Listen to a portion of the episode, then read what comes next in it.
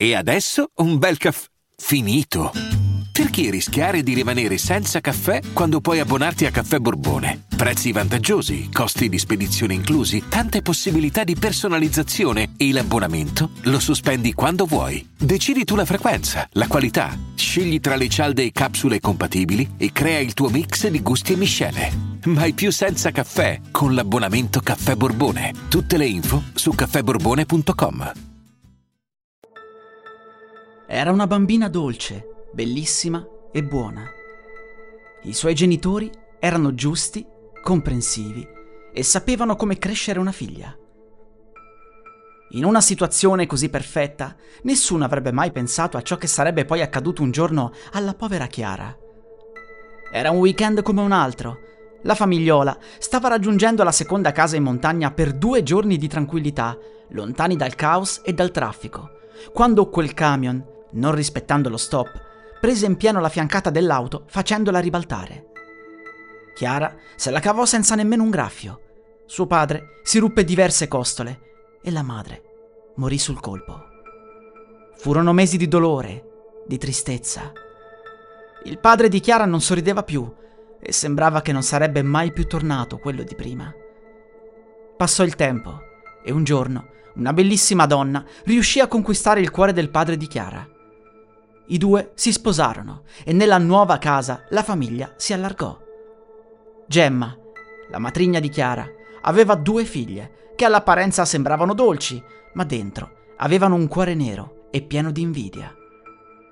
Non facevano altro che fare dispetti a Chiara, erano invidiosi della sua bellezza e della sua condizione agiata. Fino a quel momento, infatti, loro e la madre avevano vissuto una vita piena di difficoltà Quel matrimonio era stata la loro fortuna, perché il padre di Chiara era molto ricco. Passarono i mesi e una sera Gemma rientrò in casa zoppicando. Chiamò la polizia. Era successo qualcosa. C'era stato un incidente d'auto, l'ennesimo. Questa volta però era stata colpa del padre di Chiara. Aveva bevuto prima di mettersi alla guida ed era finito in quella scarpata. Gemma era riuscita giusto in tempo ad aprire lo sportello e a saltare fuori quando si era accorta che quella macchina stava andando fuori strada.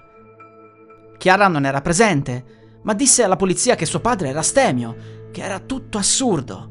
Ma le indagini confermarono l'accaduto. Tutta l'eredità passò in mano a Gemma.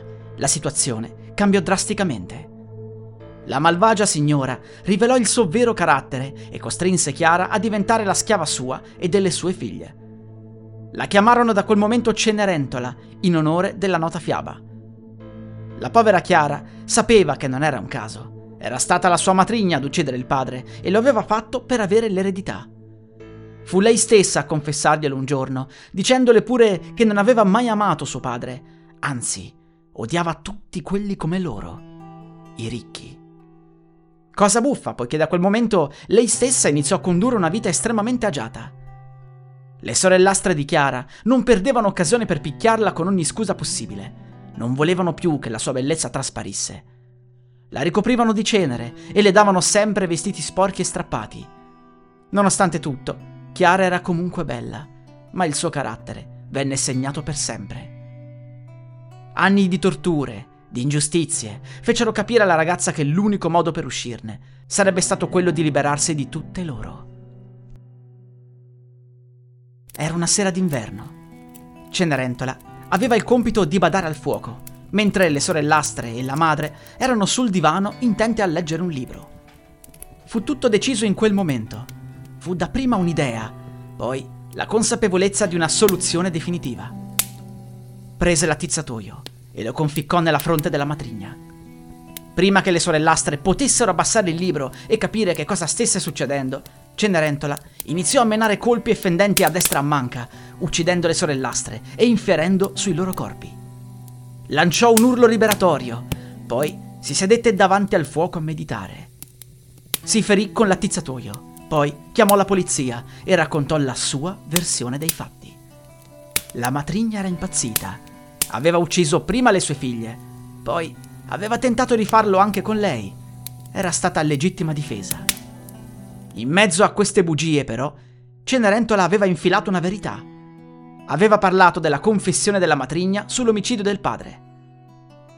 La polizia indagò ulteriormente e non appena capì che realmente l'incidente era stata una montatura, pensò in automatico che Chiara avesse avuto ragione anche sulla strage. La matrigna era impazzita, voleva i soldi tutti per sé, non voleva spartirli nemmeno con le figlie.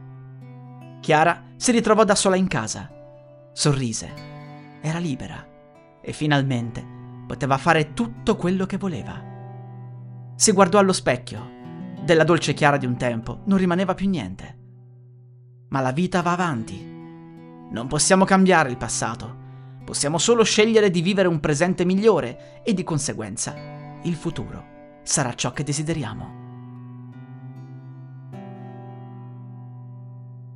Vorrei dedicare questa storia a tutte le fanciulle che si chiamano Chiara. Sono molto legato a questo nome per motivi affettivi che risalgono alla mia infanzia.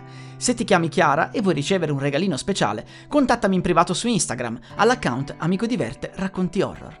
Scrivimi in privato che sei Chiara alias Cenerentola, così capirò che ti riferirai a questa storia. Ti aspetto! La musica utilizzata è di Zero Copyright Free Music di Emanuele Bella.